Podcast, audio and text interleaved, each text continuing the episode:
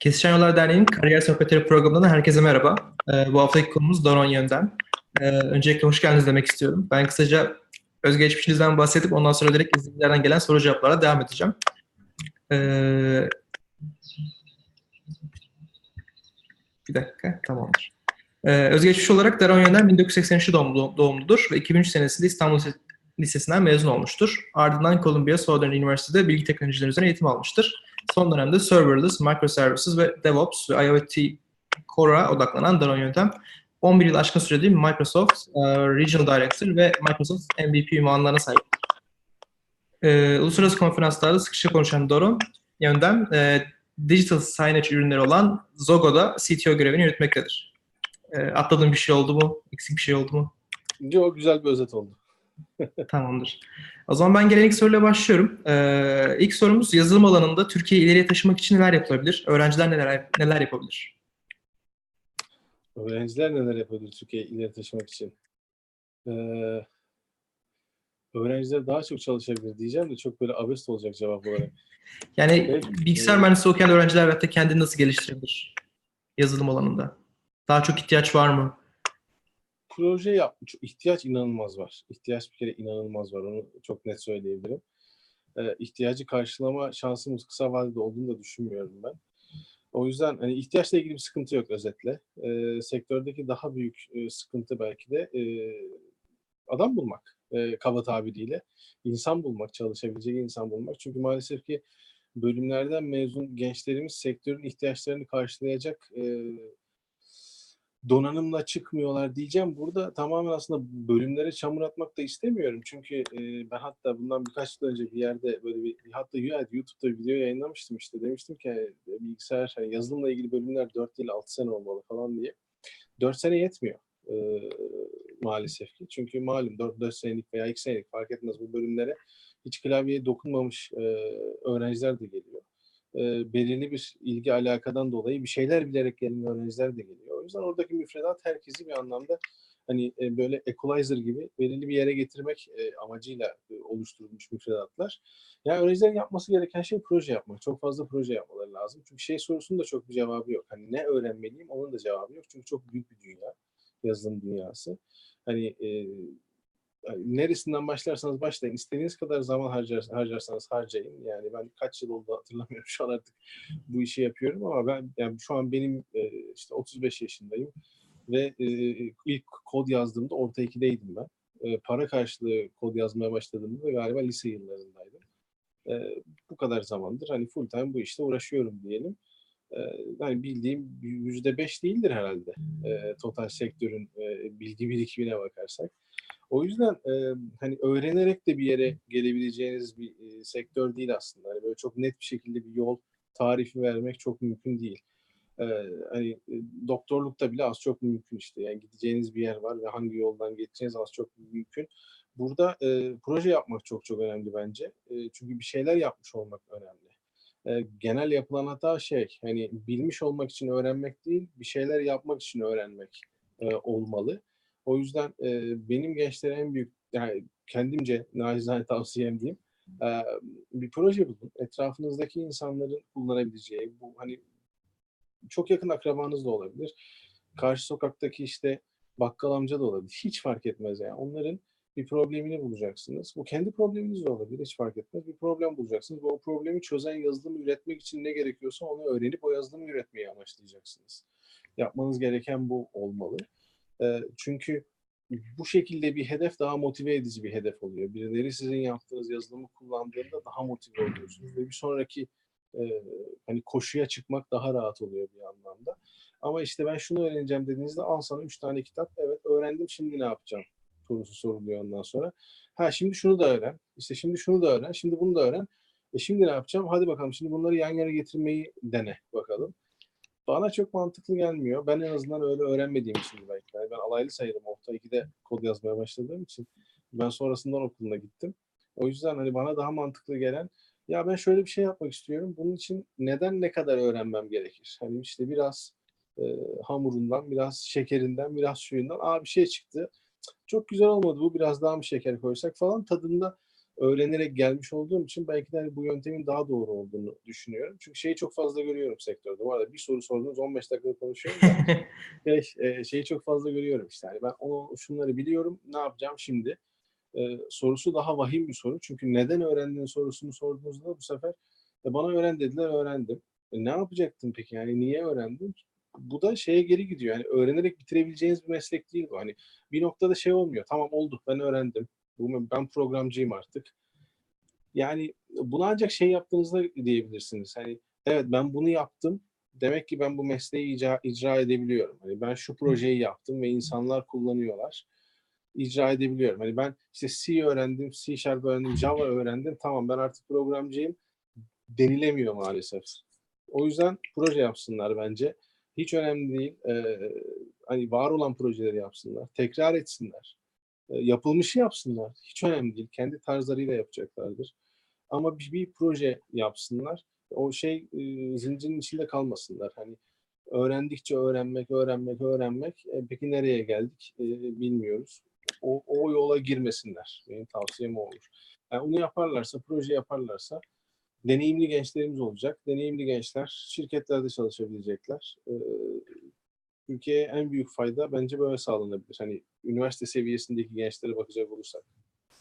Peki bu sorunun devamı olarak e, bu projelerin işe alım sırasındaki önemi nedir? Mesela e, bir öğrenci var, ortalaması iki buçuk üç arası ama GitHub hesabında, sosyal hesabında projeleri mükemmel. Yani Hı hı. gerçekten çok iyi ürünleri var. E, sizin gözünüzde o elemanın durumu ne olur? Alır mısınız veya nasıl değerlendirirsiniz?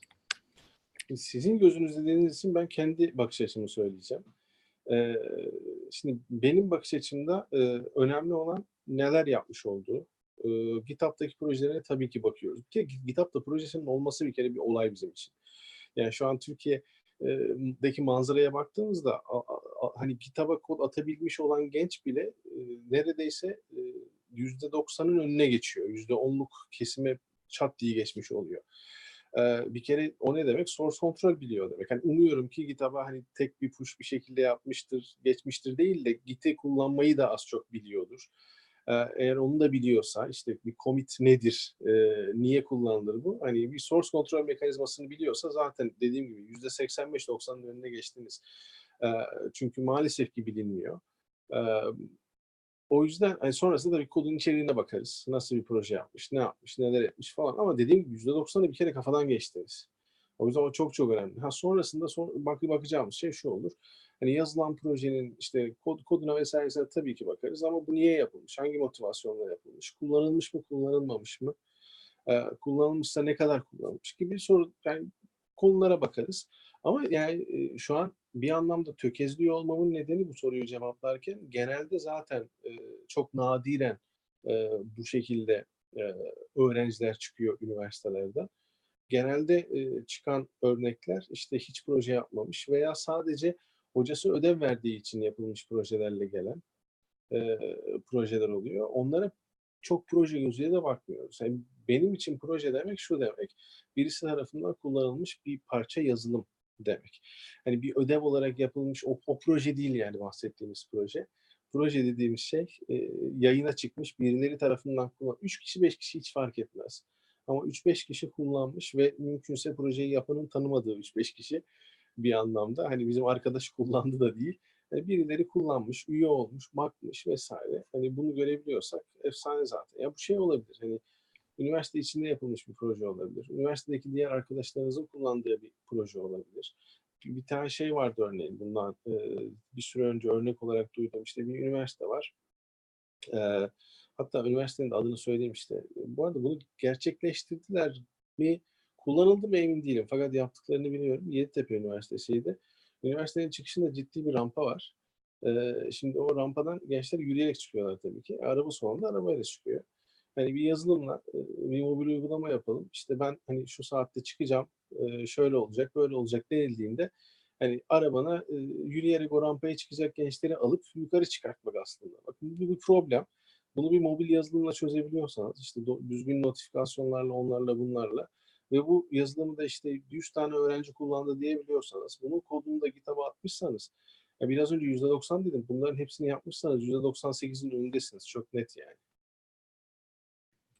Anladım. Çok teşekkürler cevabınız için. Sıradaki sorum peki bu teknik yeterliliklerin yanında beraber çalıştığınız kişilerde ne gibi kişisel özelliklere bakıyorsunuz? Yani hangi özelliklerin olmasını ter- tercih edersiniz? Çok enteresan sorular bunlar. Şimdi bir kere şunun altını ben çizeyim. Hani ben kendi perspektifimle cevaplıyorum bunları. Ee, bu perspektifin arkasında ne vardan bahsedeyim. Çünkü nedenini de anlatayım. Niye muhabbeti bu tarafa doğru kaydırıyorum. Ee, şimdi 500 kişinin çalıştığı veya şöyle tanımlayayım. İşte bir HR departmanı olan, insan kaynakları departmanı olan bir şirketten şirkete başvuruyorsanız onların değerlendirme şekilleri çok daha farklı olacaktır. Biz ufak bir şirketiz. Bir insan kaynakları departmanımız yok. Ufak bir şirket olduğumuz için şirket kültürüne de uygun çalışanlar almamız gerekir bizim.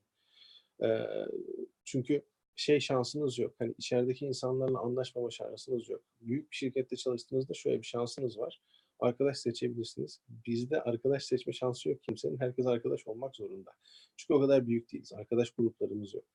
Ee, yüzlerce kişinin çalıştığı bir firmada e, dediğim gibi insan kaynakları da olduğunda bütün bu dengeler çok değişiyor.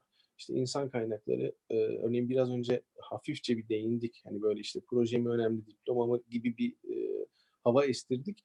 E, örneğin büyük insan kaynakları olan bir şirkette insan kaynakları çalışanı e, eğer karşısındaki gelen e, öğrencinin e, yeteneklerini ölçemeyecek durumdaysa e, diplomaya yaslanmak isteyebilir. Çünkü oradaki çalışanın ya bu adamı niye işe aldığınız denildiğinde ne yapalım? Şu üniversitenin bu bölümünden mezun. O yüzden iyi çıkar diye düşündük aldık şeklinde kendini savunabilme tepkisi verebilmesini sağlar o diploma. Ee, o yüzden hani başvurduğunuz ve girmeye çalıştığınız şirkete göre değerlendirmeler çok değişir. Çoğunda zaten birden çok mülakattan geçersiniz. Neyse, e, konunun özüne döneyim. Bana sordunuz, biz ne yapıyoruz? Bizim için şey çok önemli, kültür çok önemli. Kültürden kastım ne? Ah, ya çok komik e, gelecek bunlar ama e, işte oturup kalkmasını bilmekten tutun, e, neyi ne zaman kullanacağını bilmeye kadar. E, şöyle bir örnek vereyim. E, Şimdi teknik konular bir yana, e, mail atarken işte CC, BCC nedir? Ee, yine iddia ediyorum yüzde doksanı e, gençlerin bunu bilmiyorlar. Ee, bana mailime cevap verirken ben şimdi üniversitede de gidiyorum konuşuyorum davet ediyorlar sağ olsunlar. Şimdi davet maili geliyor cevap yazıyorum. Bir sonraki cevap şey tamamen alttaki mailler silinmiş. Sıfırdan bir mail şeklinde geliyor. Bunu yadırgamıyorum da. Ama bunların da aslında, bunları öğreten de yok gençlere bu arada. Bunları iş hayatında öğreniyorsunuz doğal olarak. Ama biz şuna bakıyoruz. Ha, bu arada biz şirket olarak şey almıyoruz. Yeni mezun almıyoruz. Onu da baştan söyleyeyim. Biz ya 2-3 sene deneyimli ya da 6-7 sene deneyimli alıyoruz. Ve 2-3 sene deneyimli insanlarda bunları arıyoruz. Hani yanlış da anlaşılmasın çünkü bir yandan diyorum ki yeni mezun bunu bilemez. Bir yandan da bunu bekliyorum diyormuşum gibi oldu. Hani durum o değil. Biz 2-3 sene deneyimli insanlar aldığımız için bu insanlardan beklentimiz ve bunları az çok bilmeleri, bir source control kullanıyor olmaları, kullandıkları source kontrole göre nasıl kullanıyor. Özetle şunu söyleyeyim aslında birden çok kişinin çalıştığı takımlarda, birden çok developer'ın çalıştığı takımlarda kod yazmış olmalarını bekliyoruz bir anlamda. Bu bile aslında Türkiye'deki 2-3 senelik deneyimli mezunların totalini alsak %75'in e, üzerine çıkma anlamına geliyor. Çünkü şu an tamamen farazi sallıyorum fakat hata payım %20 olsun. 2-3 sene deneyimli yazılım geliştiricilerin Türkiye'de %75'i bir takım içerisinde çalışmış değil. İş arayanların diyelim daha da doğru bir e, istatistik olsun. İş arayanların ve 2-3 sene deneyimi olan yazılımcıların %75'i bir takım içerisinde çalışmış değil. Bu ne demek? birden çok developer'ın kod yazdığı bir projede çalışmış değil. Bu çok etkiliyor. Biz buna da bakıyoruz çünkü bizim için önemli. Bunun etkilediği şey ne? Tek başınıza kod yazdığınızda istediğiniz gibi öttürürsünüz. Birden çok kişi işin içerisine girdiğinde bir kere başkasının okuyacağı kodu yazmak zorunda kalıyorsunuz. Kendi okuyacağınız kodu yazmak çok kolay. Kaygılarınız yok. Siz zaten biliyorsunuz, hakimsiniz. Birden çok developer işin içerisine girdiğinde olayın manzarası çok daha değişiyor. İş bölüşme işin içerisine giriyor. iletişim işin içerisine giriyor. Bunlara da bakıyoruz çünkü bunlara da ihtiyacımız var. Maalesef ki bizim hani benim çalıştığım şirkette hani bunları öğretecek zamanı ayıracak durumumuz yok. O yüzden bu yeteneklere sahip, bu deneyime sahip insanları arıyoruz. Teşekkürler cevabınız için.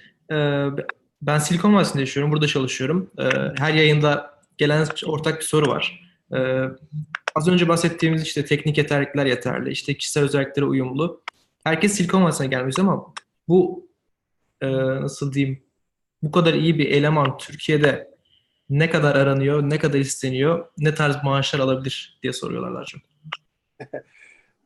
ya evet, süper sorular ya. Ee, bu kadar. Çünkü genelde herkesin gelme sebebi Silikon Vadisi'nin yaşam standartları işte çok yüksek maaşlar. Burada yeni mezunlar 100 bin, 250 bin, 200 bin dolar maaşla başlıyor yıllık olarak. Ee, Türkiye'deki bu, bu durum nasıl? Yani yeni mezun biri, yeni mezun demeyeyim de işte 2-3 yıllık her şey mükemmel, projeleri var, e, kişisel olarak başarılı.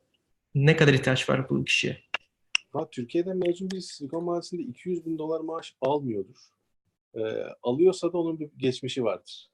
Yani 200 bin dolar maaş e, standart bir senior developer için yüksek bir maaş. Hı hı. Ee, o yüzden o, o CV'de bir şeyler vardır 200 bin dolar almasını sağlayan. Hani X bir yeni mezun değildir o. 100 bin dolar evet e, Amerika standartlarında çok yüksek bir rakam değil. Yani şimdi tabii Türkiye'de 6 ile çarptığınızda bunu aman Allah'ım. Ee, ama hani Amerika'da yaşadığınızı ve oranın standartlarında yaşadığınızı, işte kiranızın da değiştiğini düşünmek lazım sonuç itibariyle. Hani bu çok çarpıcı rakamlar olarak buraya yansıyor Türkiye. Gençler hani şeye kapılsın istemiyorum böyle. Yani yani e, 6 ile çarpıp hani böyle Cem Yılmaz hikayesine dönüşmesin bu. E, remote çalışmak da bir enteresan. Zaten son dönemde Türkiye'de de çok fazla remote çalışma trendi başladı. Yabancı şirketlerde Türkiye'den e, çalışıyor olma. Hani böylece e, yani yabancı bir şirket de Türkiye'deki developer'a 100 bin dolar veriyorsa e, gerekli araştırmayı yapmamıştır Türkiye ile ilgili. E, gerekli araştırmayı yapmışsa o parayı vermez. E, ama hani şunu söylemem lazım aslında. Birkaç adım geri atayım. E, Türkiye'deki işverenle ilgili de hani gençleri eleştiriyoruz ya işte gençlerde bu yok, şu yok, bu yok falan. İşverenle ilgili de ciddi problem var tabii ki. Yani yok demiyorum. İşte e, en basit örnekleri sabah 9 öğlen 5 developer'ı e, artık kravatla oturtmuyorlar Allah'tan da e, işte gömlek pantolon e, şartı koşmak. İşte ben şeyi biliyorum iki sene öncesine kadar Türkiye'de ve bu en büyük 5 yazılım şirketinden biriydi Türkiye'deki. İşte şey hani yazın ceket giymeme izni veriyorlardı developer'lara. Yani ceketsiz işe gelme ama yazın sadece. Yani böyle komik durumlar da var. Ya bu komik durumların dışında şey de var. Yani e, ya bu iki taraflı e, bir değnek aslında bakarsanız. Çünkü bir de tavuk yumurta ilişkisi de var burada. E, örneğin e, aldığı developer'ı iki sene, üç sene sonra zaten elinden gidecekmiş gibi davranan işveren de var. Bunu kabullenmiş işveren var. Diyor ki zaten iki seneden fazla kalmıyorlar bizde. O yüzden biz de hani işte ona göre yatırım yapıyoruz. Ona göre çıktısını alıyoruz. İki sene sonra zaten gidecek. E, peki diyorum hani neden gidiyor? O problemi çözmeye odaklanmayı düşünür müsün? Yok yani adamda. İşte daha fazla ödeyemiyorum çünkü diyor. E, çalışanlara da baktığınızda işte çapraz zıplamalar çok fazla. E, 200 lira fazla aldığında developer bırakıp gidebiliyor diğer tarafa. Gittikten sonra ağlayabiliyor. İşte çok yani şimdi tabii e, genel geçer konuşmak da istemiyorum ama e, çok para odaklı bir gidişat var. E, 500 lira için e, bulunduğu ve huzurlu olduğu ve bir şeyler öğrendiği şirketi bırakıp başka bir yere gidenler var. Ve ondan sonra mutsuz olanlar var. E, gittikten sonra sadece e, title değişikliği için e, iş değiştirenler var. İşte gittim ben burada işte bilmem ne müdürü oldum, bilmem ne yöneticisi oldum. E arkadaş hani konu sadece ünvan mıydı yoksa bir şeyler öğrenmek miydi? Diğer tarafta bir şeyler öğreniyordun. E, böyle biraz da şey var. Hani kısa zamanda hem ünvan hem de e, maaşı arttırma e, kaygısı var. Yani ben öyle bir geçmişten gelmedim, bilmiyorum. Yani hiçbir zaman yani benim çalışmam gerekti tabii ki. Ben üniversiteyi kendim çalışarak kendim parasını karşılayarak okudum Amerika'da. E, ya hiçbir zaman böyle hani bir şey aileden gelmedi. Hani böyle paraya ihtiyacım yoktu. Aman Allah'ım yardırıyorduk, atıyorduk sağa sola falan değildi. Para için çalışmam gerekiyordu yani. Ama para tek motivasyonum da değildi. Hani bana zevk almadığım bir şey, istemediğim bir şeyi para vererek hiçbir zaman yaptıramamışlardır yani. E, bunu tabii yıllar sonra geri dönünce görebiliyorum. Yani. O zamanlar farkında değildim de. E, gençlerde bu problem de var. E, işverenler de bunu artık bir şey olarak varsayıyorlar. Yani bu zaten böyle diyor adam. Ya işveren tarafında da çok problem var tabii ki. Yani bilmiyorum. Ne kadar feci bir manzara çizdik. Ee, bir sonraki soruyu çok merak ediyorum şu anda. Tamam. Bir sonraki soru. e, Microsoft'ta MVP ünvanını kazanmışsınız. Bu ünvanı, bu ünvan nedir? Ve bu ünvanı hangi projenize kazanmıştınız? Ee, bu soruyu aklımda saklayacağım. Bir önceki soruyla ilgili enteresan birkaç şey daha söylemem lazım. Ya. Onu öyle bırakmayayım diye düşündüm. Tabii tabii. Buyurun. Ee, şimdi son 6-9 aydır galiba. Bir yıl olmadı herhalde. Ee, biz şirkete eleman arıyoruz ve bulamadık. Ee, ya herhalde iyi aramadık. Hani çünkü hani yok Türkiye'de böyle bir eleman diye bir şey söylemen çok abes olur yani. Ama e, söyleyeceğim şu ki gelen başvurulara bakıyorum. E, o kadar enteresan yerlerde insanlar dökülüyor ki e, söylediği saatten randevuya gelmemek, e, söylediği saatte video konferansa katılmamak, video konferansa katılırken e, anormal bir kıyafetle katılmak, e, gayri ciddi bir kıyafetle katılmak ki ben de şu an tişörtle girdim ama hani e, pazar akşamı olduğunu varsayarsak e, yani o kadar enteresan yerlerde gençler dökülüyorlar ki aslında e, ve ga- garipsiyorum yani. E, mail atılıp maile zamanında cevap vermemek e, maile hiç cevap vermemek. E, hani iş başvurusu yapıyor. Diyorsun ki yani e, buyur arkadaş e, takvimimiz şu işte e, bir link yolluyoruz. Buradan hangi saatte interview istiyorsan seç. Seçmiyor. E, niye iş başvurusu yaptın ki o zaman? Seçiyor gelmiyor. Geliyor şöyle enteresan bir şey oldu. Ee, bir işte bizim de kullandığımız bir e, live conferencing tool'u var işte bir link atıyorsun işte onun default yollanan bir meeting request var gitmiş toplantı başlangıç saatinin 7 olduğunu varsayalım. 10 dakika gelmiş. Bekliyor bizim arkadaşlar ki hani katılacak da interview yapılacak online diye. 10 dakika boyunca kimse yok ortada. 12. dakikada bir mail geliyor. Diyor ki arkadaş ben katılamadım diyor. Bu arada bu arkadaş 5-6 yıl deneyimlik yazılım, deneyimli yazılım mühendisi. Diyor ki ben katılamadım diyor. Peki ne problem oldu diyoruz. Bize bir ekran görüntüsü yolluyor. E, maile bakıyorum. Ekran görüntüsünü yollarken e, copy paste koymuş Outlook'un içerisine. Outlook doğal, doğal olarak onu resize etmiş zaten. Ekran görüntüsünde bir halt okuyamıyoruz. E, F12'ye basmış Developer Tools'u açmış altta ekran görüntüsünü alırken onu anlayabiliyorum. Sayfada bir script hatası var demek istiyor aslında. E, o ekran görüntüsünü olarak ama script hatasını da okuyamıyoruz. Yani şunu da düşünememiş. Yani ben ekran görüntüsünü bir attachment olarak yollamam gerekir ki bu Outlook resize etmesin. Şimdi sen developer olarak bunu düşünemiyorsan zaten bir eksi puan. Çünkü sen demek ki mail ile e, iş arkadaşına screenshot yollayamayacaksın. Onun görebileceği. Ya bitti. Doğal seleksiyon bu noktada bir kere vurdu. E, hadi dedik bunu geçtik. İşte e, katılamadın edemedin. Ya arkadaş o yolladığın screenshot'ın ortasında kocaman yazmış. Diyor ki ve problem de şu yani tahmin edebiliyoruz. İşte e, şey pop-up blocker problemi e, web sitesi app açmaya çalışıyor. Altta da yazmış adamlar kocaman. Diyor ki yani app'i indir, öyle de katılabilirsin. Peki sen bu yolladığın screenshot'ı bana niye okumadın? Okuduysan niye o linke basmadın? Yani özetle şuraya geliyorum. Sen daha interview'a katılacak tool'ları yükleyip interview'a giremiyorsun. E ben yani seni niye işe alayım? Ya umarım o arkadaş şu an bunu izlemiyordur. Çünkü belirli bir e, örnek e, üzerinden yürüdüm de yani daha buralarda e, takılıyoruz. Ondan sonra interview'a giriyor, mikrofonu çalışmıyor. O olmuyor, bu olmuyor. E bir, bir test etseydim bunları, e, bir yani özen gösterseydim e, daha buralarda takılıyoruz.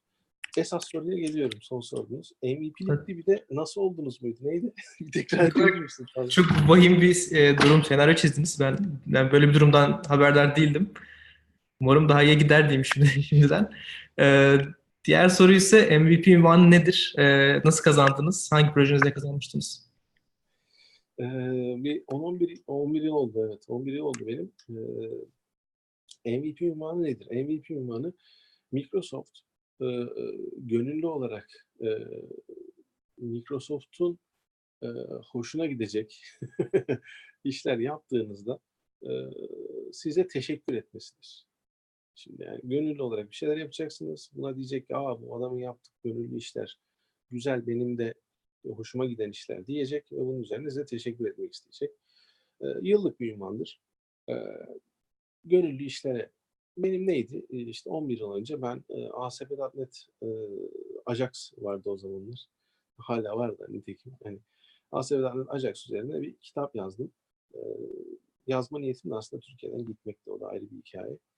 E, kitabı yazdım. Sonra Microsoft Türkiye ile tanıştık. Hani anlatır mısın orada burada işte seminer verir misin falan dediler. Ben de olur dedim.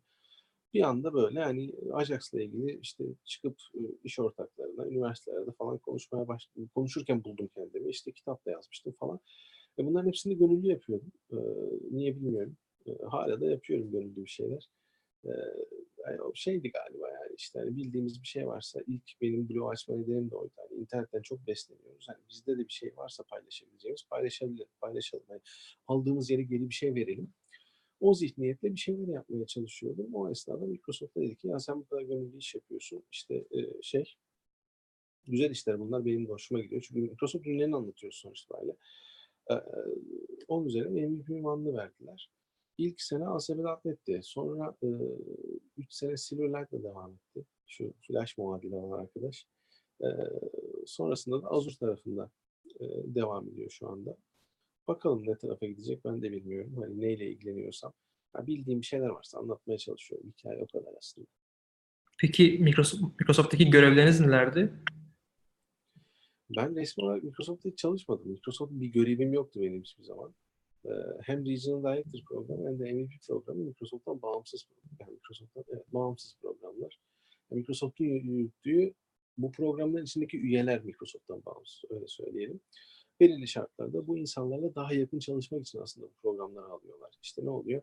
Bir yıl boyunca MVP olursanız ürün grubuyla görüşebiliyorsunuz yakından. Hem sizden feedback almaya çalışıyorlar hem de sizde insanlar hani dışarıda kimseye daha duyurulmamış ürünlerle ilgili, ürünün özellikleriyle ilgili bilgi edinebilme şansına sahip oluyorsunuz. Bu da farklı avantajlar getiriyor. Yani biz 5 yıldır Azure üzerine ürün yazıyoruz. Böylece ben bir şeyi yeni daha erken öğrenirsem bu bizim benim çalıştığım şirket için de ticari avantaj oluyor. İşte başka birisi eğitim veriyorsa daha ürün çıkmadan öğrendiği için ürün çıktığı anda eğitimini verebilir hali e, geliyor eğitimden para kazanıyorsa eğer. Yani ticari avantajına dönüşebiliyor tabii ki. E, ama hani gönüllü yaptığınız işlerde de avantaj oluşuyor tabii ki. Yani işte gönüllü olarak X ürünü anlatıyorsanız o ürün ilk çıktığında siz zaten çoktan onu görmüş oluyorsunuz. E, çoktan kullanmış oluyorsunuz ve e, anlatabiliyorsunuz. E, Microsoft da bunun için bu insanları kendilerine e, yakınlaştırmaya çalışıyor ve insan seçmeye çalışıyor. Programlar genel olarak o. Teşekkürler cevaplarınız için. Sıradaki sorum Zogo nedir? Ee, Zogo'daki çalışmalarınızdan bahsedebilir misiniz? Bahsedebilirim. Reklam gibi olacak. Ya. Normalde bahsetmedim. Olsun olsun. ee, şimdi Zogo... Ya şey, gizliliği varsa tabii. Yok gizliliği mizliliği yok da. e, böyle etkinliklerde genelde bahsetmiyorum çünkü yanlış da algılanabiliyor. Yani. Kendi şeyini anlatıyor falan diye. Bu arada şirketin sahibi falan da değilim. Yani kendi şey derken çalışıyorum ben. Ee, şey Zogo bir digital signage ürünü. Digital signage nedir? İşte bu alışveriş merkezleri, havaalanları, orada burada gördüğünüz ekranlar, işte böyle hava durumu gösterilir, videolar döner, reklamlar döner falan. Onlara İngilizcesi digital signage bunun. Ee, bizim yapmaya çalıştığımız şey ise şu, e, orta ve m, küçük boyutlu şirketler, işte SMB denilen, e, small medium business'lar, işte nedir bu? Bir tane mağazası olan veya on tane mağazası olan kurumlara e, digital signage kullanabilme yeteneği kazandırmak. Bu ne demek? Digital signage dediğiniz şey büyük bir yatırım normal şartlarda. Çünkü bütün ekranların arkasındaki donanımların ayarlanması, ondan sonra bunların merkezi yönetilebilmesi, çünkü içeriklerin merkezden yönetilmesi lazım, audit edilmesi lazım vesaire vesaire bir muhabbeti var. Bütün bunlar yani ciddi yatırımlar gerektiriyor. Cihaz başına 600-700 dolarlara kadar çıkabiliyor. Biz ne yapıyoruz? Biz birincisi uygulamalarımızı işte store'lara koyuyoruz. Bizim bir tane signage yaratabilmek için diyoruz ki bizim Windows Store'da bir tane player'ımız var. Android Store'da bir tane player'ımız var. İndir bunu. Android tabletin varsa bir ekrana bağlayıp signage sahibi olabilirsin. İşte Windows çalışan bir bilgisayarın varsa, X bir bilgisayar, Windows 10 varsa üzerinde kurabiliyorsan kur arkadaş. Store'dan indir player'ı, al sana signage. Çünkü küçük ve orta boyutlu işletmelere baktığınızda onlar için e, yatırımın minimum olması lazım. Ee, hani bunları al kullan. Ha eğer donanımın yoksa ve satın almak istiyorsan gel biz donanım da satıyoruz. Kendi appliance'ımız var. İşte appliance ne demek? İşte buzdolabı neyse o digital signage. Diyoruz ki her şey içinde yazılımda, içinde her şey. Al sana kutulu cihaz. Ee, finans tarafından ne kadar uzak olduğum şu an çok belli oldu. Bizim cihaz kaç para hiçbir fikrim yok. Ama 100 doların altında olması lazım. İki tane cihazımız var. Bir tanesi 100 doların altında ki 50 doların altına indirmeye çalışıyoruz onu. İşte 1080p görüntü verebiliyor. Ee, takıyorsunuz, ekranın varsa takıyorsun. Taktığın anda HDMI'den bağladığın anda biraz şeye benziyor. Tabii Türkiye'de çok bilinmiyor bunlar da.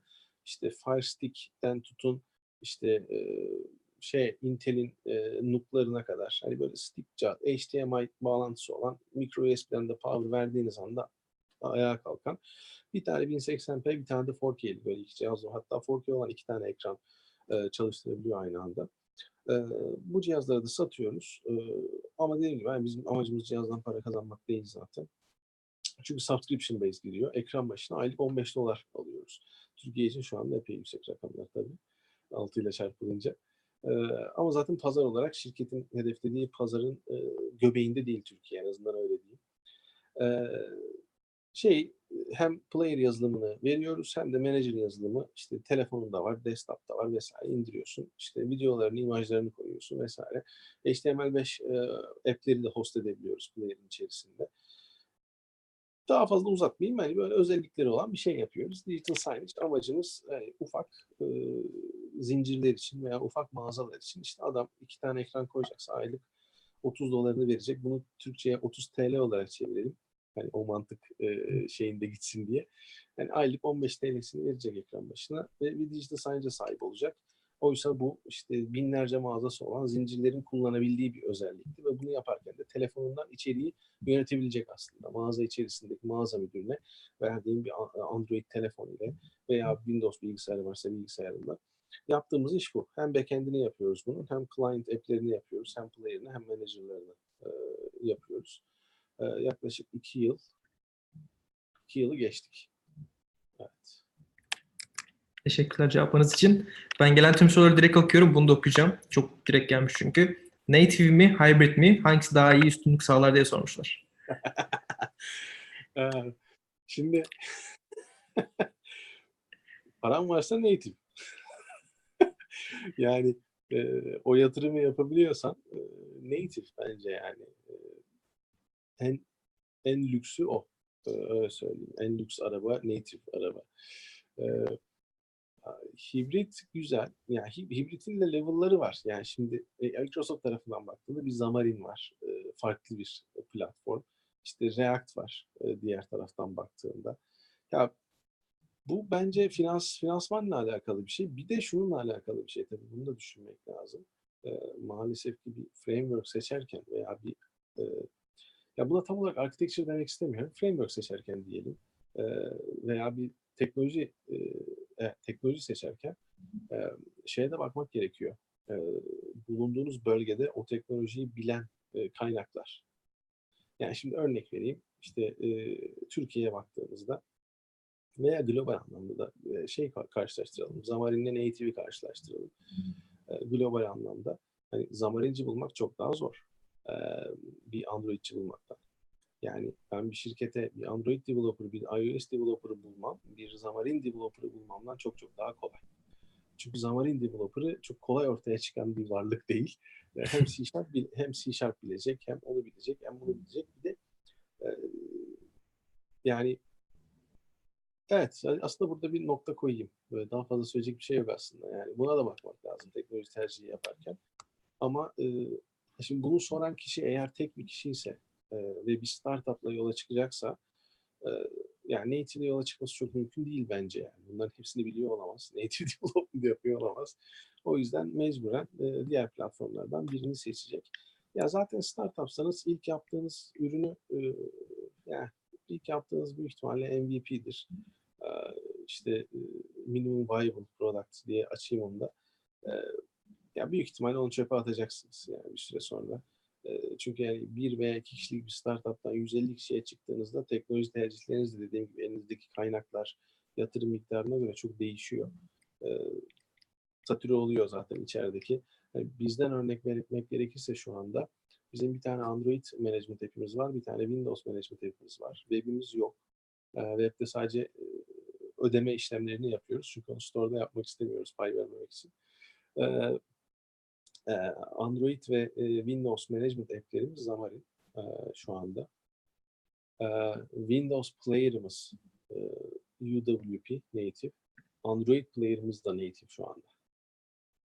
Şimdi Android Player'ımız niye native? Aslında onu da Xamarin üzerinden geçirebilirdik. View modelleri paylaştırabilirdik çok rahatlıkla. Fakat kaynak bulmakta zorlandığımız için tam biraz önceki hikaye aslında. Android Player'ı native çıkarttık. Bir sonraki adımda ne yapacağız bilmiyorum. Yani e, tabii şey çok büyük bir avantaj. İşte iOS Player'ını aslında biz çok kısa bir sürede çıkartabiliriz. Çünkü zaten Android, pardon, iOS Manager'ını e, content management yapan API. E, çünkü zaten Android ve UWP olan desktoplar zaten Xamarin üzerinde. E, ama şeyi düşünüyorsunuz yani hani e, ben kaynak bulabilecek miyim? Ben bu ekibi büyütebilecek miyim? Yoksa e, sektörde daha I- I- native iOS yazarını daha mı rahat bulabiliyorum? O zaman o taraftan mı ilerlemem gerekiyor? Bunlar böyle enteresan sorular işte. Teşekkürler cevabınız için. Sıradaki soru, e, firmaların kendi projelerinde üçüncü parti uygulamalar kullanması ne kadar doğru? Siz nasıl bakıyorsunuz? Bu soruyu hatırlıyorum. Üçüncü parti uygulama kullanmadan uygulama geliştiremezsiniz ya. Mümkün değil yani. Hani bugün e, bir NPM hani e, paket eklemeden bir şey yapılabiliyor ama e, yani mümkün değil. Artık şeyden çıktık çünkü. Hani çok eski yıllardaydı ya. O zamanlar bile vardı. Hani her şeyi kullandığı framework'ten beklemek veya kullandığı framework'ün halletmesi eskiden daha hani yüzde olarak daha azdı. External e, komponentler kullanılırdı vesaire. O da her zaman değil. Ama e, giderek artıyor. E, yapacak bir şey yok. Yani bu, bu tabii çok büyük bir tehlike. Bunun bir tane şey örneği vardı aslında. Hikayeyi şu an hatırlamıyorum. Note tarafında bunun bir örneği vardı. E, bir tane e, library'yi birisi kırmıştı. Her yer patlamıştı. Öyle bir hikayesi vardı onun. E, yani bizim şirket içerisinde kuralımız şu. E, içeriye kod alıyorsak, herhangi bir open source projeyi alıyorsak belirli bir zaman harcayıp bu open source projeyi e, bir inceliyoruz. Ama tabii nereye kadar inceleyebileceksin ki? Yani time box koyuyoruz. işte diyoruz ki yani işte şu kadar adam gün harcayacağız, bu kadar zaman harcayacağız ve o projeye bir bakacağız. E, ama hiçbir zaman yüzde yüz e, kavrayamıyorsun yani. Yok öyle bir şey. O yüzden lisansına bakıyorsun. E, lisansı okeyse, e, yasal bir sıkıntı yoksa içeri alıp devam ediyorsun. Yani mümkün değil çünkü e, oturup bütün o kodu inceliyor olmak, hakim oluyor olmak e, maalesef ki öyle. Artık ondan sonrası black box, black box security testlerine yaslanıp devam edeceksin. Teşekkürler cevabınız için. Sıradaki sorum, e, son zamanlarda tartışmalara konu olan yapay zeka hakkında düşünceleriniz nelerdir? E, her zaman gelen diğer bir soru da sizce yapay zeka hele bizi ele geçirecek mi? Yapay zeka ile ilgili düşüncelerim nelerdir? Ee, ya e, bu sorun Türkiye'den geldiğini varsayarsak ki Amerika'da durum aynı az çok ya. Her böyle buzzword e, burada herkes yapay zekacı artık. Yani öyle diyeyim. Yani her cüm- cümlede e, yapay zeka kullanmayınca o cümlenin kalitesi düşüyor. E, ve herkes yapay zeka istiyor falan böyle. Allah'tan herkes ne istediğini bilmiyor da hani yoksa ne istediğini gerçekten insanlar bilse kimsenin istediğini kimse yapamayacak. Hani çok basit bir prediction'a bile yapay zeka falan diye mutlu olabiliyor insanlar. Ee, ya ne diyeyim yani e, şunu diyebilirim aslında. E, yazılım geliştiricilerin matematiğe geri dönmesini sağlayabilir yapay zeka ama yani yazılım geliştiricileri matematiğe geri dönene kadar matematik gerektirmeyecek tool'lar da e, ortaya çıkacak. Yani şu anda nedir? Yapay zeka dediğinde iki tane Python library'sini alıp işte yaptım e, şeklinde geziniyor millet. E, maalesef o değil. E, çok ciddi yatırım yapmak gerekiyor e, yapay zeka tarafına.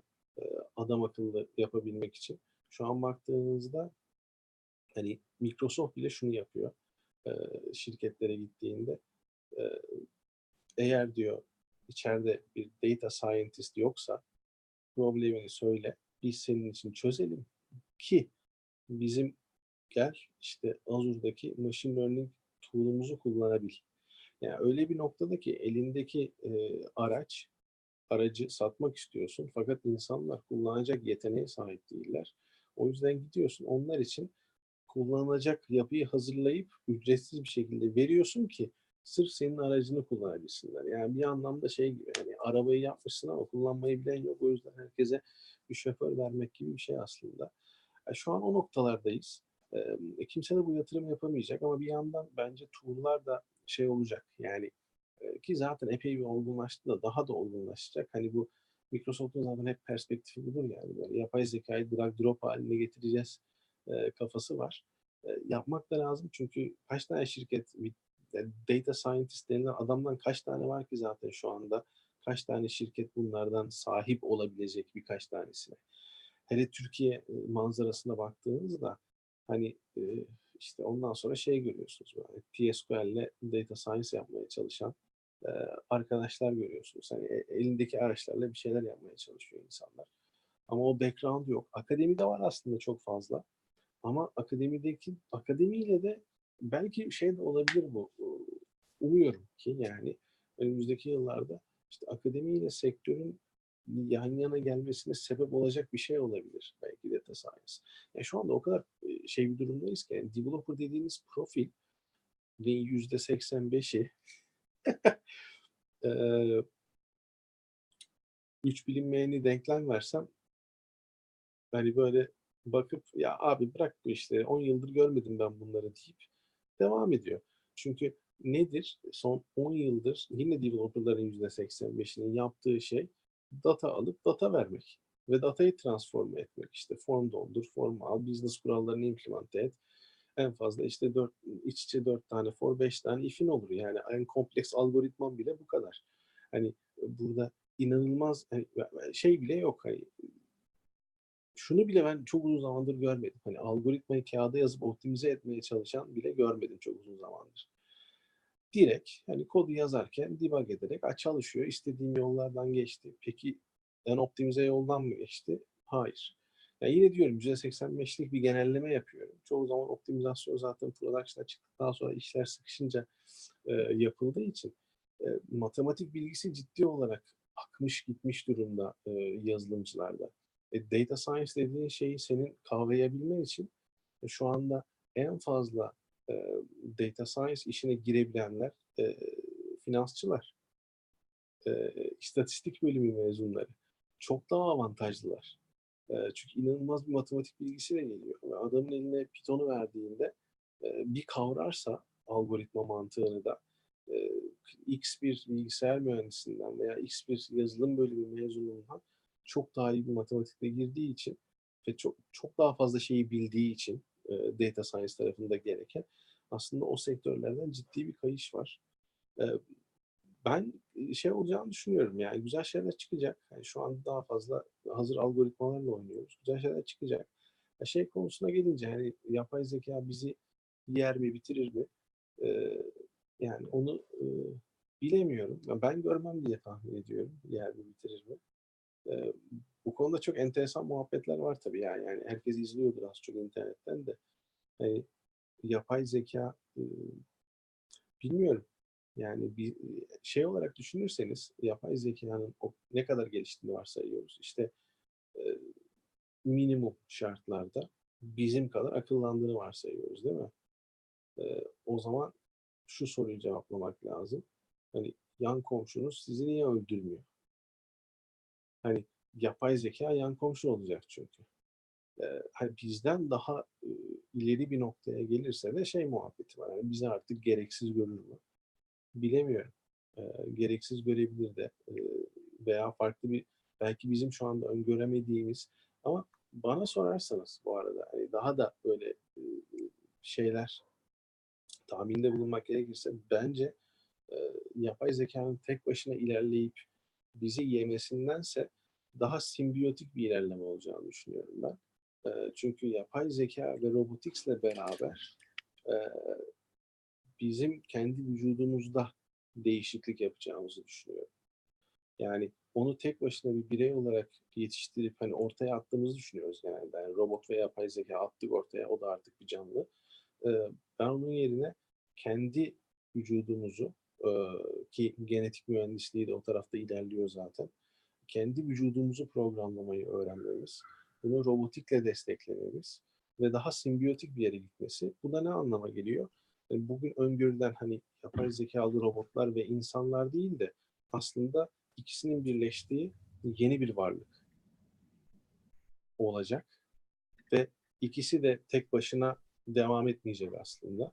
Ee, o nedenle hani kim kimi yedi onu bilemeyeceğiz. Yani ikisi birbiriyle beraber birleşip gidecekler. Benim tahminim o. Teşekkürler. Bir sonraki soruya geçmeden önce bir kişi şey yazmış. Sizin sesinizin biraz kısık geldiğinden bahsetmiş. Biraz daha yüksek sesle konuşabilirseniz. Ben net duyuyorum ama Olur. bir Biraz daha bahsetmiş. ben, ben ileteyim dedim. Ee, sıradaki soru şey diye sormuşlar.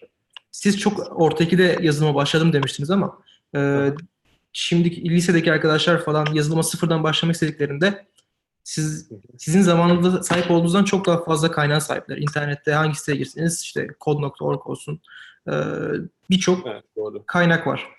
Ama bu kaynakların İngilizce olmasından dolayı bir dil bariyeri de var. Bu arkadaşlar dil bilmeden kendilerini geliştirme şansları var mı? Veyahut da yazılımcı biri için yani önce İngilizce kesinlikle olması gereken bir şey mi? Ee, bence hiç uğraşmasınlar. Önce İngilizce öğrensinler. Yani evet. Bu, bu kadar yani. Yoksa şimdi şu var. Im, ya muhtaç olacaklar birilerine. Ya İngilizce bilmedikleri sürece e, birisine muhtaçlar. Birisinin çevirmesine muhtaçlar. Yani ben e, başta dedim yani işte ben Asya'dan Ajax kitabı yazdım falan. Türkçe 700 sayfa kitap yazdım. E, hani olayı çok böyle ufak bir örneğe sokarak anlatacağım. Hani örneğin A Sebedatmet Ajax'ı İngilizce bilmiyorsanız işte benim kitap yazmamı bekleyeceksiniz. Ben öğreneceğim. Para kazanacağım. Zaman ayıracağım, kitap yazacağım. Para verip kitabımı alıp öğreneceğim. Şimdi bu- bunu niye bir nesil daha bekliyorsun ki? Yani İngilizce bilsen aslında ben İngilizce biliyorsam ve bunları öğrenebiliyorsam sen de öğrenebileceksin ve belki benim önüme geçebileceksin. Yani bu kadar basit bir yerde takılmamak lazım. İngilizce bence şart. Yani İngilizce bilmiyorlarsa arkadaşlar e, programlamayı falan bence bir kenara bıraksınlar. Bunu ben yıllardır söylüyorum. Hiç programa falan bulaşmasınlar. Önce bir İngilizceyi halletsinler. Ondan sonra programlamaya girsinler. Çünkü giderek daha dominant oluyor İngilizce. Ve daha da olacak bence. Ha, burada bazı şey muhabbeti oluyor. İşte bir, İngilizce artık İngilizlerin dili falan değil. Bu milliyetçi bir şey değil artık. Bu İngilizce herkesin bildiği bir dil olarak dönüştü artık. O bir milletle bir ilişkisi kalmamaya başladı açıkçası. E, ikinci argüman da şey olabiliyor. Ya yapay zeka zaten geliyor dil öğrenmeye gerek yok. Zaten otomatik her şey tecrübe olacak falan. Yani geldik 2018 Google Translate'in Türkçe İngilizce başarısına bir baksınlar. Hani yani bilmiyorum hani olabilir de. E, yani şu an belki 5 yaşındaysanız emin değilim. siz kırkınıza geldiğinizde e, öğrenmeye gerek kalır mı? Ama şu an 20 yaşındaysanız şu an İngilizce öğrenmek önümüzdeki 10 yılda çok işinize yarayacaktır. E, bence onu bir halletsinler İngilizce olayını. Ondan sonra diğer hani programlama dillerine baksınlar. Ben çok isterim yani. yani kesinlikle her zaman söylüyorum yani hiçbir şekilde. Ya şey yet- yeteneğim olsa ve yapabileceğimi düşünsem aslında hani böyle e, azur mazur cloud cloud anlatmayayım da insanlara İngilizce öğreteyim. Daha faydalı olduğunu düşünüyorum çünkü kesinlikle ya. Pekala. Teşekkürler cevabınız için tekrardan. Ee, sıradaki sorum e, yazılımda hayal gücünün yeri ve önemi nedir? Ee, ge- gerçekten bir yeri var mı yoksa yazılımcı işe gidip o sabah ona verilen projeyi sadece başlayıp bitirmekle mi yükümlü? Ee, bu bana şeyi hatırlattı. Ee, yazılım bir sanat mı? Ee, yoksa e, şey mi? Yani e, neydi tam kelimesi şu an hatırlayamadım da. Yani hani sanatsal bir şey mi yoksa birebir kuralları belli olan matematiksel bir şey mi? Gibi bir muhabbet vardı bir dönem. Ee, onunla ilgili yazılar falan okumuştum. Tabii şey nihai bir cevabı yoktu hani okuduğum şeylerinde. Ama ben şeye inanıyorum yani hani e, düşünsenize hani iki bilinmeyenin bir denklemi bile siz çözerken farklı bir yolla çözebilirsiniz. Başkası farklı bir yolla çözebilir. E, bu yazılımda da böyle bir şey var sonuç itibariyle. Yani aynı algoritmalar yazılmak zorunda değil. Tabii çok basit şeylerden bahsettiğimizde hani e, çok varyasyonlar yaratamıyorsunuz ama e, varyasyonlar çok fazla var. E, şimdi komik, komik bir örnek vereyim.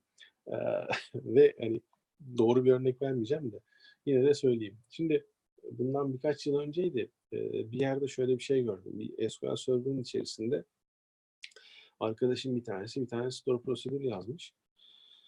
Ee, bir tane temp, store prosedürü çalıştığınızda bir tane temp table yaratıyor. Temp table'ın içerisinde e, şemada bir kolonu şey yapmış. Şey yapmış. Identity yapmış. Temp table'a insert çakıyor. Sonra select added identity ile şeyi alıyor. ID'yi alıyor, guide'ı alıyor. Ondan sonra da onu return ediyor. Şimdi arkadaşın yapmaya çalıştığı şey şu aslında. Random şey yaratmak, guide yaratmak.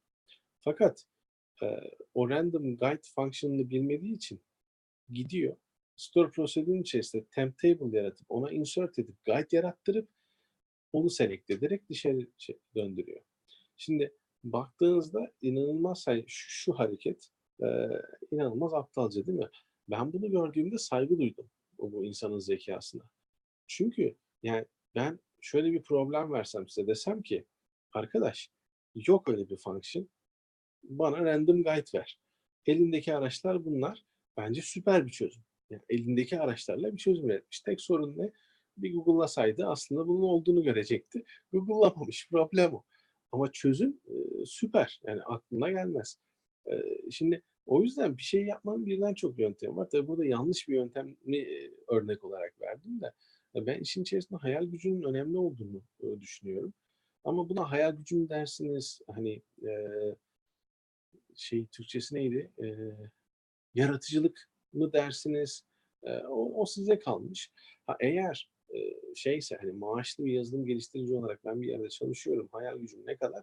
O tabii çalıştığınız ekibe bağlı, yöneticinize bağlı, şirket kültürüne bağlı.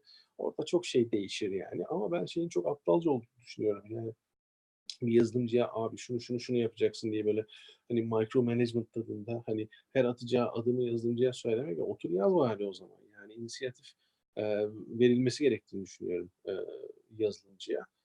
Tabii yazılımcının sorumluluk alması gerekiyor bunun için. Ama evet yani bulunduğunuz şirkete ve ekibe göre değişir bence. Ama hayal gücü işin içerisinde önemli özellikle ama tabii şu da var bir yandan. Şimdi hayal gücü önemli diyorum da yaptığımız her, aldığımız her kararı da olabildiğince yine evet bende Türkçe problemi başladı. Data driven yani veri odaklı. E, ve- veriden yola çıkarak karar almaya çalışıyoruz bir yandan da. Bu da enteresan bir gidiş. Biraz e, AI da bu tarafta bizi şey yaptı. Hani bu tarafa gitme konusunda biraz daha motive etti. İşte big data'sı, osu busu. Yani her aldığımız kararın arkasında bir data var mı diye sorgular haldeyiz. Bu da belki de şey tartışması çıkabilir bundan. Hani hayal gücünü engelliyor mu? Yani düşünsenize bir ürün var elinizde ve ben şöyle bir özellik eklemek istiyorum diye bir kafa yok yani. Yani e, ya olabiliyor nitekim. Kendi kendime düşünüyorum orada sesli düşünüyorum. Yani çünkü şu anda bir ürüne bir özellik eklemek istediğimizde biz ilk sorduğumuz soru şu. Bu müşteriden geldi mi? Kaç müşteriden geldi? Ee, ne tarz müşteriden geldi? Ee, ama ba- bazen hayal gücüyle de çıktığımız olabiliyor. Yani ya böyle bir şey yapsak kullanılabilir. Ee, işte eldeki kaynaklara bağlı o da. Ee, şirketin elinde kaynaklar varsa e, yaparsınız özelliği, dışarı çıkarsınız, işte A-B testing yaparsınız, bakarsınız kullanılıyor mu, kullanılmıyor mu vesaire falan filan. Önemli bence. önemli. Hayal gücü var işin içerisinde ama birazcık sanki lüks tarafına kaçıyor mu? Bilmiyorum. Yani kurumun boyutuna göre değişir. Her zaman şey sorusu ilk bir geliyor yani. Hani, ya biz böyle bir özellik eklemek istiyoruz. Güzel olur. Yani şey var mı elinde? Data var mı? Ee, bunu, bunu eklemenin ge- gerektiğini e, tanımlayan, anlatan bir data var mı elinde? Çünkü data yoksa, hiçbir müşteri de istememişse önce bir istenilenlere e, bakmaya bakıyorsun. Ya bu da doğru mu? O da ayrı bir konu. Yani senin mevcut müşterilerin istekleri mi daha önemli? Belki de o geliştireceğin o hayal gücünle getirdiğin o ekstra e, özellik belki de yani şu an 100 müşterin varsa seni yeni 1000 müşteri getirecek. Nereden biliyorsun? Onu da bilmiyorsun aslında. Böyle dilemmalar işte. Teşekkürler cevabınız için. Ee, sıradaki sorum sizi bu noktaya getiren en önemli, en önemli faktör sizce neydi? Beni e, hangi noktaya getiren? ya CTO veya da şu an bulunduğunuz MVP. Ya yani şey e, sonuç sonuç odaklı olmadım ben hiçbir zaman. Ben bunu söylemeyi seviyorum. Çünkü bunun doğru bir tavsiye olduğunu düşünüyorum. E, sonuç odaklı aslında çok ters geliyor değil mi şu anda? Hani böyle seminerler veriliyor falan böyle. E, sonuç odaklı olmamak lazım bence. Çünkü sonuç odaklı olmaya kalktığınızda bir plan yapmaya kalkıyorsunuz. Bu arada şöyle doğrulacağım. Çok böyle e, buradaki setup'ı bir görseler böyle ışık var, kamera var falan böyle. Bir şeye dokunsam her şey dağılabilir şu anda. Ee, sonuç odaklı olmadım ben. Her zaman sevdiğim şeyi yaptım. Ee, sonucu bazen iyi oldu, bazen kötü oldu. Yani kötü olduğu da oldu. Yani örnek vereyim. Windows Phone'a yatırım yaptım ben. Oturdum. Hani e, Windows Phone ne oldu? Çöp yani hiçbir şey değil. Ee, yani Silverlight başka bir örnek olabilir ama Silverlight'tan ben yeterince para kazandım zaten. O yüzden o çöp olarak e, görmüyorum çok fazla. Ama Windows Phone'dan ne para kazandım ne bir işi oldu falan. Yani hiçbir işe yaramayan bir yatırım oldu. Ee, öğrendiğim şeyler veya uğraştığım şeyler arasında. Ee, ama önemli değil yani. Ben severek yaptım. Ee, teknoloji bu olur. Ee, genelde hep sevdiğim şeyleri yaptım. Ee, sonuç da olmadım. Sonuç odaklı olmak ne demek? Bugün hani sonuç olarak e, sonuç odaklı olmak bugün şu anlama geliyor. Ya parayı takip ediyorsunuz, değil mi? Yani şey sorusu çok geliyor işte hani sektörde iş bulmak için ne öğrenmeliyim? Ya arkadaş şimdi sen hangisini seviyorsun ben ne bileyim sen ne yapmayı seviyorsun? Mobil uygulama mı geliştirmeyi seviyorsun? Sen backend'le mi uğraşmayı seviyorsun database'lerle yoksa frontend mi daha can canlı geliyor sana? Ee, yani hangisinde iş bulurum diye bir şey öğrenilmez ki. Yani sen bir şey öğren çünkü bu sefer şeye dönüşüyor. Hani iş buldum evet şimdi maaşımı yükseltmek için ne yapabilirim? Şimdi onu yapmak için ne yapabilirim? Böyle sürekli bir hani pa- paranın kölesi olma yolunda bir ilerliyorsun ve hiçbir zaman e, mutlu olmuyorsun veya yüzde yüz mutlu olmuyorsun. Hiçbir zaman yaptığın işi sevmiyorsun. Yaptığın işi sevmediğin için de işten çıktığında eve geldiğinde o işi yapmaya devam etmiyorsun. Ben o işi yapmaya devam ediyorum. Ben eve geldiğimde de o işi yapıyorum. Ben hafta sonunda o işi yapıyorum. Çünkü ben işimi yaptığımda onu para için yaptığımı hissetmiyorum. Çünkü para için iş yaparsan bu sefer şeye dönüşüyor. Özellikle şirketlerde çalışanlardan bahsedersek e, sana para ödenen belirli bir saat var. Aylık bir maaş var. O maaşı alıyorsan daha fazlasını yapmana gerek yok değil mi? Yani böyle matematiksel bir e, köfte ekmek denklemi var yani. E, e, benim için o önemli değil ki. Yani ben e, çünkü severek yapıyorum. Ben hani para için yaparsam eğer para verilmediği anda yapmayı bırakmam gerekiyor doğal olarak. Ama para için yapmadığımda daha fazlasını yapıyorum. Ve daha fazlasını yaptığımda daha fazlası geliyor. Hani bir ayda geliyor, altı ayda geliyor, iki yılda geliyor, beş yılda geliyor, on yılda geliyor. O önemli değil. Onu bilmiyorsun zaten, beklemiyorsun da. O yüzden sonuç odaklı olmamak lazım. Bence insanlar neyi seviyorlarsa onu yapsınlar. Hani programlamayı sevmiyorlarsa yapmasınlar. Seviyorlarsa yapsınlar. Yani bu biraz şey geliyor bazen kulağa. Hani yani böyle tuzu kuru. Ah işte hani demek ki para öne para kazanmaya ihtiyacı yok olur mu öyle şey ya ben 6 ay para kazanmasam 2 ay para kazanmasam yiyecek yemek bulamayacağım. Yani dediğim gibi kendim okudum üniversite masraflarımı da kendim karşıladım vesaire. Hani hiçbir zaman öyle bir bolluk içerisinde olmadım. Ama yani şunu şunu görmek lazım aslında. Ben liseden çıkınca ilk şirketimi kurdum ve 25 metrekare bir ofisim vardı. Tabii değildi de. E, kurduk işte. Önce iş buldum. E, onun hikayesi de şeydir. Hani bir müşteri çalışmak istedi. E, fatura kesebilir misiniz dedi. Ben keseriz dedim. Şirket yoktu ortada. İşi yaptık, bitirdik. Faturayı yollayın dediler.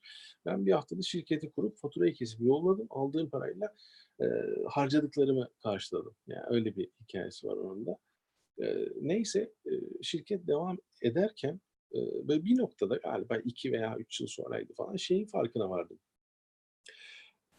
Önüm, önümdeki üç ayı görüyordum sadece. Yani herhangi bir noktada baktığımda evet önümüzdeki üç ay şirket olarak bizim işimiz var. Ama sonrası yok. Şimdi ve buna alıştığımın farkına vardım. Yani bunu doğal olarak kabul ettiğimin farkına vardım. Bugün herhangi bir e, çalışana şey dediğinizde yani işte önümüzdeki ay işten atılabileceğinin farkında mısın veya şirketinin iflas edebileceğinin farkında mısın? Aynı farkındalık orada da oluşuyor. Evet. Bu risk var mı? Var. Peki bu riski doğal kabul ettiğinin farkında mısın? Çünkü bu risk yok, yokmuş gibi yaşıyorsun. Ama bu risk var. Sen bu riske artık alıştın. Ve bu şekilde ilerleyebiliyorsun. Demek ki aslında bakarsan senin yapmaya çalıştığın şey işte bu denklem tutma ihtimali yok.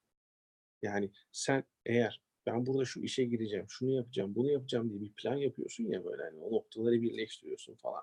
Onların tutma ihtimali o kadar düşük ki ve sen balık tuttuğunun farkında değilsin. E, balık tutuyorsan ve hiçbir elinde data yoksa bari en azından sevdiğin gibi balık tut. Sevdiğin oltayı kullan, sevdiğin şeyi yap. Yani e, şeyi sevmiyorum ben. Yani insanlar e, geçmişlerini anlatırken şey gibi bahsediyorlar böyle hani işte ben bunu yaptım sonucu bu oldu. İşte o toplantıya gittim. O insandan kartvizit istedim. Networking yaptım. Şöyle yaptım, böyle yaptım. Sanki her şeyi planlamışlar da planlayarak bir yere gelmişler gibi. Hepsi yalan ya. Yok öyle bir şey. Yani kimse son 10 yılını, 5 yılını anlat dediğinizde onları her şeyi böyle legoymuş gibi arkadaş o kadar bilinmeyen var ki ve o bilinmeyenlerin hepsini bilerek tutturmuş olma şansın yok. Piyangoyu tuttururdun o zaman geriye dönüp bakıldığında ancak şeyi anlayabiliyorsun. Aa evet ya ben onu yapmışım. Bak oradan da şöyle bir adamla tanıştım. O adam da bana şunu sağladı. Aa, Mehmet abiyle tanıştık. O oradan referans oldu. Bu bunu oldu falan. Bunların hepsi aslında doğal gidişat içerisinde oluyor. Hiçbirini planlama şansın yok. E sen bu kadar planlama şansın yoksa niye planlamaya çalışıyorsun? Hani niye şey sorusunu soruyorsun? Hani hangi programlama dilini bulursam iş bulurum? Kim bilecek bunu ya? Kim bilecek yani? Hani yüzde seksen, yüzde doksan Java kullanılıyor olsun. E, belki sen gideceksin, askeriye gideceksin, hardcore C'yi kastıracaksın. Yani e, belki o iş sana denk gelecek. Nereden biliyorsun yani? yani burada ve dediğim biraz önce dediğim gibi yani sevmediğin şeyi yaptığında o ekmek köfte ilişkisi ortaya çıkıyor. Ve hiçbir zaman o ekstra başarıyı sağlayacak olan e, o ekstra eforu yapmıyorsun. Çünkü hep böyle ay sonu maaşımı etkileyecek mi? 3 ay sonraki maaşımı etkileyecek mi? sorusunun cevabını kestiremediğin için veya hayır olduğu için o sorunun cevabı.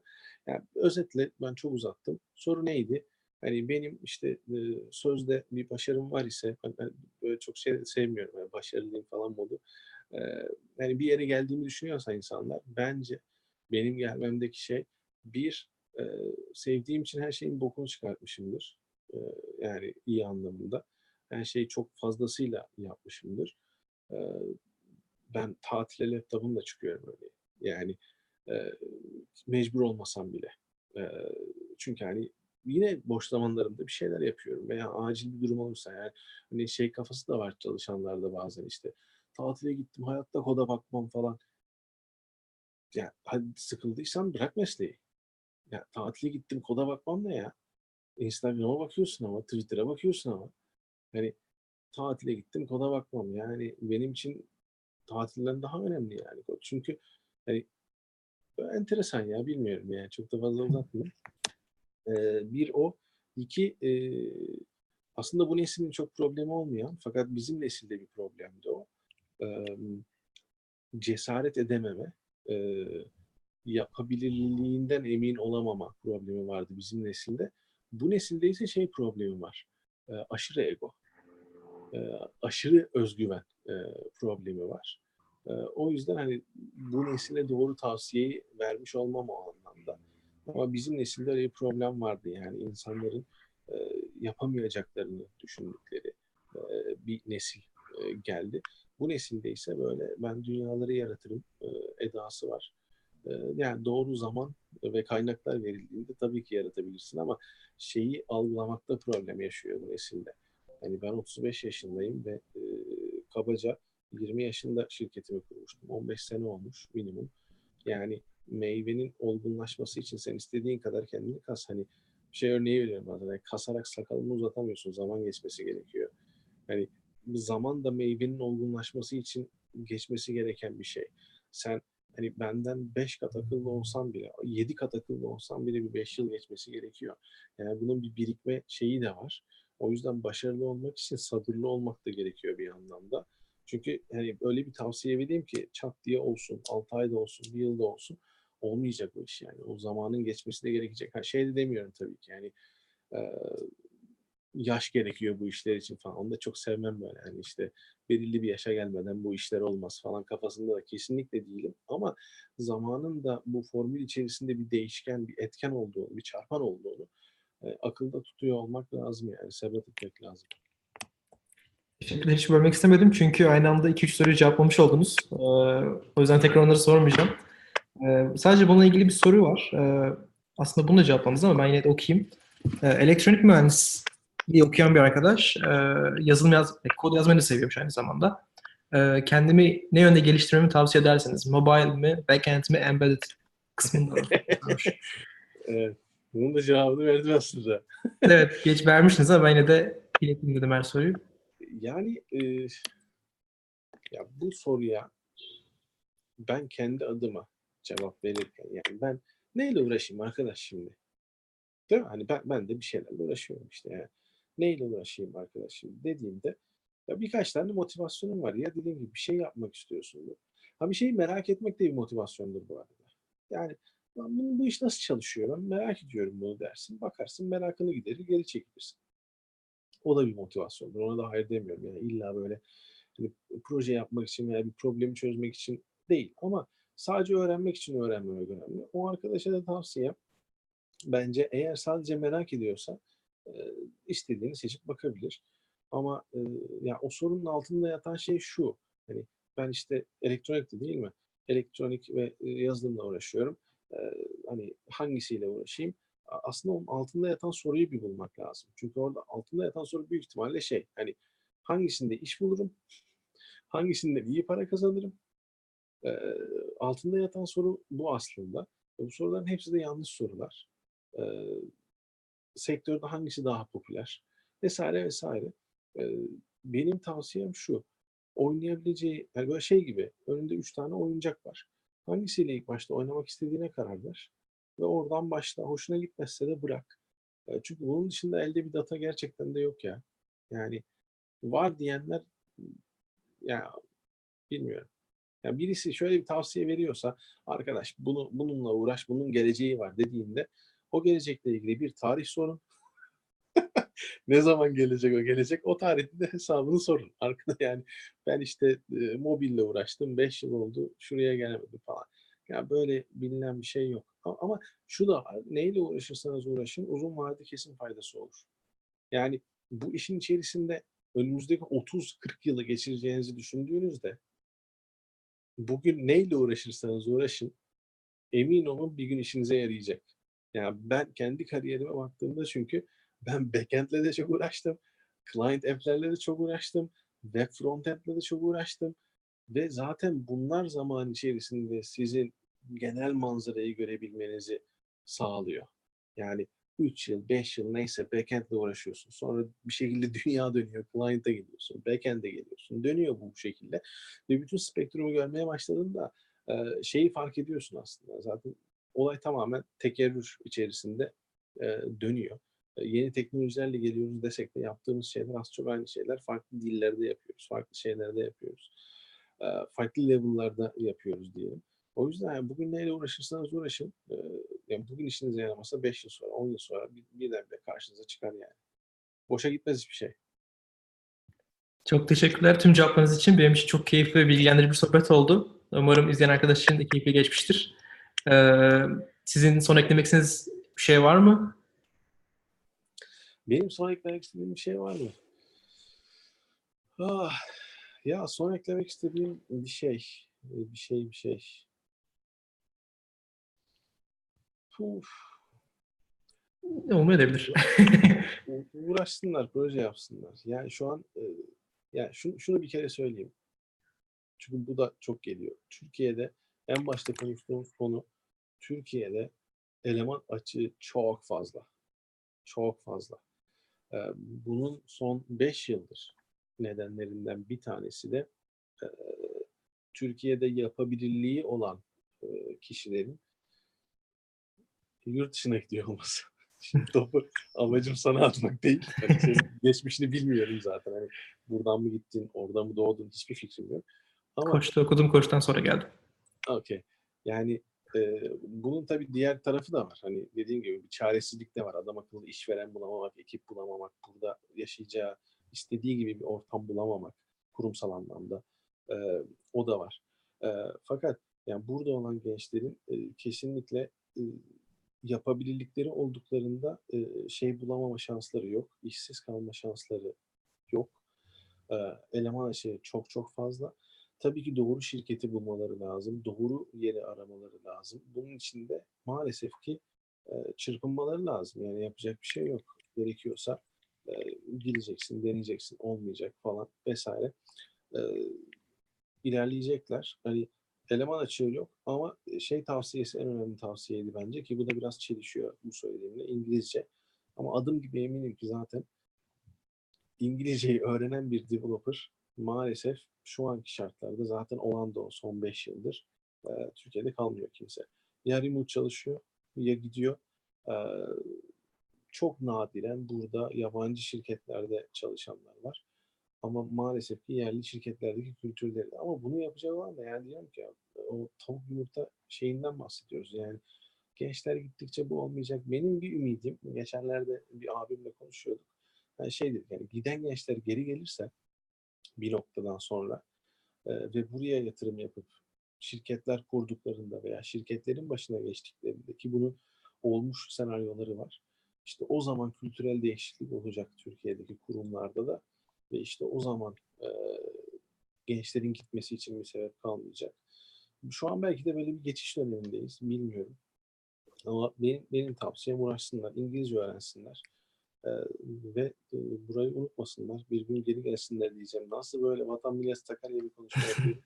Şu anda neyse hiç böyle benden gelecek şeyler değil de yani yapacak bir şey yok yani. Şeyi anlayabiliyorum kesinlikle. Ama Türkiye şey için güzel bir yer. Yani farklı deneyimler kazanmak için güzel bir yer. Bence bunu değerlendirsinler. İngilizceyi hallederlerse çok tatlı yerlere geleceklerinden eminim. Bol bol okusunlar. Allah, Allah için okusunlar. E, son tavsiyem de bu olsun benden. E, geçen, geçen dediğim 3 yıl oldu. E, bir tane stajyerimiz vardı. E, 6 ay bize staj yaptı. Yani epey bir staj yaptı. E, bir tane e, SQL kitabı verdi. Dedim ki oku. Yani oku. Bir şey beklemiyorum sana. Oku yani şey koy. İşte tuvalette e, şeyin üzerine koy, çamaşır makinesinin üzerine koy. Her tuvalete gittiğinde bir 10 sayfa oku yani. yani sadece çünkü hani ne var burada bir onu gör. E, çünkü sağ olsun e, dördüncü veya üçüncü sınıf bilgisayar mühendisliği öğrencisiydi ve e, yani Relational Database'i Excel olarak e, algılıyordu. E, ben dedim yani bir SQL kitabı oku. E, ve okumadan 6 aylık stajını bizde bitirdi. E, yani e, çok da iyi bir çocuktu. E, o ayrı konu. E, ama okusun gençler. E, tükettikleri kadar üretsinler. E, hatta daha fazla üretsinler eğer mümkünse. E, okusunlar e, ve İngilizce öğrensinler. Nihai tavsiyem bu. Kaç oldu? Saat 9'a çeyrek geçiyor. Evet, zaten bitti sorularımız. Sadece az önce oku dediniz, onun üstüne bir şey gelmiş. E, Türkçe kitap tavsiyeniz varsa onları alabiliriz, okuma listemize ekleriz demişler. Hala Türkçe kitap diyorlar ya. Şimdilik Türkçe başlayalım, ileride İngilizce döneriz. Ya varsa var mı kaynak? Yok. Ben bilmiyorum. Yok. Türkçe kitap tavsiyem yok çünkü bilmiyorum. Yani Türkçe kitap okumuyorum. Ee, yani bilmiyorum da ben, çok güzel kitaplar olabilir. Ee, ama fikrim yok. Yani bakmadığım için, okumadığım için. Ee, yani benim tek bu kadar yıldır e, gelen iki tane e, hatta bir tane diyeyim. Bir tane kaldı. O ikincisi de çünkü artık yenilenmediği için eski kaldı. Ee, ama tek böyle kafamda kalan Yaşar Gözdeli'nin Esquire kitapları var. Hala iyi olduğunu da biliyorum. Onun kitaplarının. Onun dışında hiçbir konuda, hiçbir Türkçe kitapla ilgili hiçbir fikrim yok. Ee, o yüzden tavsiyede bulunamayacağım. Ee, İngilizce öğrensinler ya. Şaka değil bu arada. Böyle geyik olsun diye veya yani böyle radikallik olsun diye söylemiyorum yani. İngilizce öğrensinler. Her şeyi bırakıp İngilizce öğrensinler. Çok teşekkür ederim tekrardan. Ee, Ben son olarak haftaki yayından bahsedeyim. Sonra kapatabiliriz. Haftaya cumartesi günü yine bu saatte Zehra Sayers var. Profesör Doktor Zehra, Zehra Sayers. Ee, Sabancı Üniversitesi'nin rektörü şu an kendisi. Pazar günü de Fuat Keyman var. Ee, Kendisi yine Sabancı Üniversitesi Uluslararası İlişkiler, Uluslararası İlişkiler Bölümü öğretim üyesi. Koç Üniversitesi Küreselleşme ve Demokratikleşme Araştırma Merkezi Direktörü ve Ekonomi ve Dış Politika Merkezi Kurucu Yönetim Kurulu üyesi. Ee, bu konularda da ilgileniyorsanız haftaki yayınları seyredebilirsiniz, takip edebilirsiniz. Haftaya görüşmek üzere. Türkiye'dekilere iyi akşamlar. Ee, yurt dışındakilere de iyi günler. Teşekkürler tekrardan. Görüşmek üzere. Hadi görüşürüz. Bye. Görüşürüz.